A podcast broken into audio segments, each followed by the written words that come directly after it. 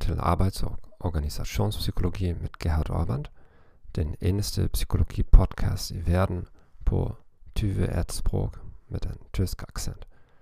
Hvis du er studerende eller professionel, hjælper denne podcast dig med at opdatere din viden i ugentlige portioner på højst 5 minutter.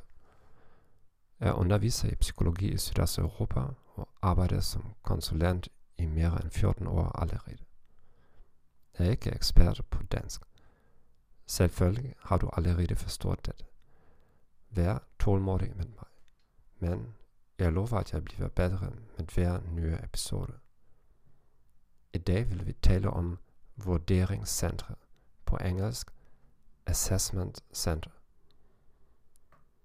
Vurderingscentre er et heterogent, et forskelligt værktøj. Det bruges til personale udvælgelse med henblik på beskæftigelse, forfremmelse eller uddannelse. Oprindeligt blev det øh, udviklet til det tyske militær. I dag er det også en populær metode i den private sektor, især i større virksomheder og organisationer. Hvis du er kandidat til en ledende stilling, får du en invitation til at deltage i et vurderingscenter i en eller to dage, ofte på et hotel eller et kongresscenter. Sammen med andre kandidater vil du blive testet i en række opgaver. Du bliver nødt til at forberede en præsentation og tale foran andre. Du vil deltage i et rollespil med andre kandidater eller med repræsentanter for virksomheden. I en gruppeøvelse skal du muligvis løse et løbet af denne tid vil repræsentanter for virksomheden observere og bedømme dig.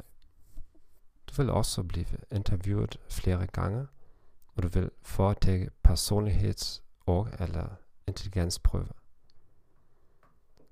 Vurderingscentre er ret dyre. Det kræver god forberedelse og teknisk ekspertise. Det er attraktive, fordi det giver dig mulighed for at få et mere komplet indtryk af en kandidat, samt at se, hvordan kandidater reagerer i vanskelige situationer. Det vigtigste er, at opgaverne skal være repræsentative for det konkrete job. Det er en hel branche med at hjælpe kandidater til at få succes på vurderingscentre. Og derfor er der bekymring for, at resultaterne kan manipuleres. I løbet af de sidste 50 år er vurderingscentrenes forudsigelige gyldighed, det prædiktive validitet, faldet fra 0.47 til 0.26. Dette kan skyldes, at et stigende antal af dem er organiseret af ikke-specialister. Hvad er med vurderingscentre? Bare send mig en besked. Jeg takker dig for, at du lytter til denne podcast.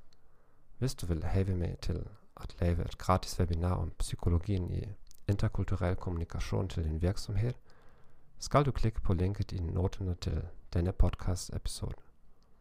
Jeg ønsker dig en god dag og farvel.